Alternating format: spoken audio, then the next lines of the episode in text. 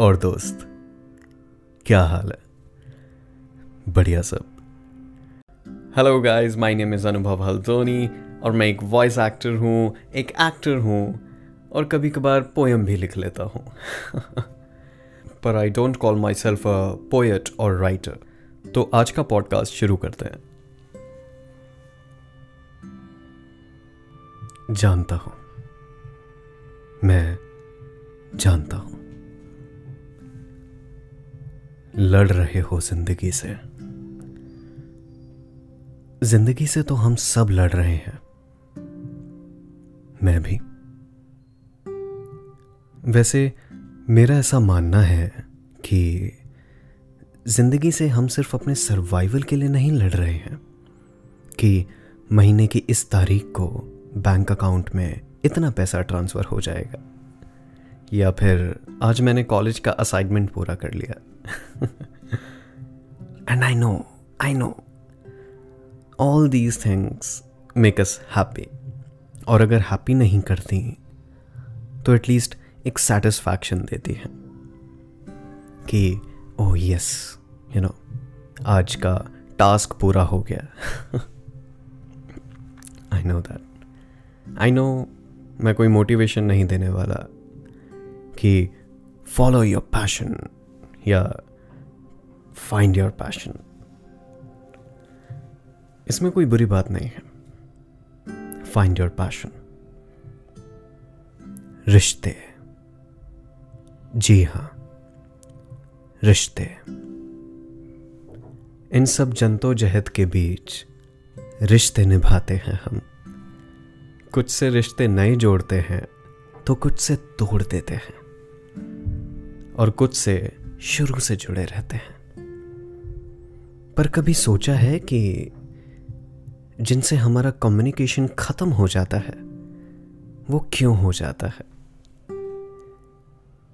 मेरी लाइफ के एक्सपीरियंस के अनुसार, हम ये अनजाने में भी करते हैं और जाने में भी। मतलब जाने और अनजाने में। एंड मैं तो इसी बात पर बिलीव करता हूँ गाइस मैं झूठ नहीं बोलूँगा। जब मैं अपना मैकेनिकल इंजीनियरिंग में पॉलिटेक्निक कर रहा था तो मैं ज़्यादा घुल मिल नहीं पाया था अपनी क्लास के स्टूडेंट्स से या फिर कॉलेज के बच्चों से। और मुझे कॉलेज के बीच में ही पता चल गया था कि मैं आफ्टर कॉलेज इनसे बात नहीं करूँगा। या आप कह सकते हैं कि मैंने ये डिसाइड कर लिया था। और कुछ वहाँ पर मेरे अच्छे दोस्त भी बने थे। उनसे मुझे उम्मीद नहीं थी कि हमारा कम्युनिकेशन ख़त्म हो जाएगा। मुझे उम्मीद नहीं थी कि वो मेरा फ़ोन कॉल इग्नोर करेंगे और कॉल बैक भी नहीं करेंगे। अब ये उन्होंने कब डिसाइड किया?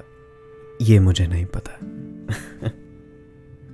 बट मुझे यकीन है कि वो भी लड़ रहे हैं ज़िंदगी से। ऐसा ही कुछ होता है ज़िंदगी में गैस हम जब किसी नए पर्सन से बात करते हैं ना तो हम सिर्फ़ बात नहीं कर रहे होते। ड्यूरिंग द कॉन्वर्जेशन हम ये भी डिसाइड कर रहे होते हैं कि हम उससे नेक्स्ट टाइम कैसे बात करेंगे। पर ज़रूरी नहीं है। जैसा हम पहली एक या दो मीटिंग के बेस पर इंटरप्रेट करते हैं ना, वो इंटरप्रिटेशन हमारा सही हो। मुझे लगता है ये जो रिश्ते हैं ना, ये बहुत ज़रूरी होते हैं। नहीं तो मशीन्स और हम में क्या फ़र्क रह जाएगा? सी, ये ना बहुत सिंपल सी बात है, जो हम कॉम्प्लिकेटेड बना देते हैं, जो हमारी प्रायोरिटी होते हैं, हम उनसे टच में रहते हैं, और जो हमारी प्रायोरिटी नहीं होते, हम उनसे बात नहीं करते, बस सिंपल पर अगर आप सोच रहे हैं ना, कि लाइफ बड़ी कॉम्प्लिकेटेड है तो एक बार एक बार कुछ नए लोगों से बात करके देखिए।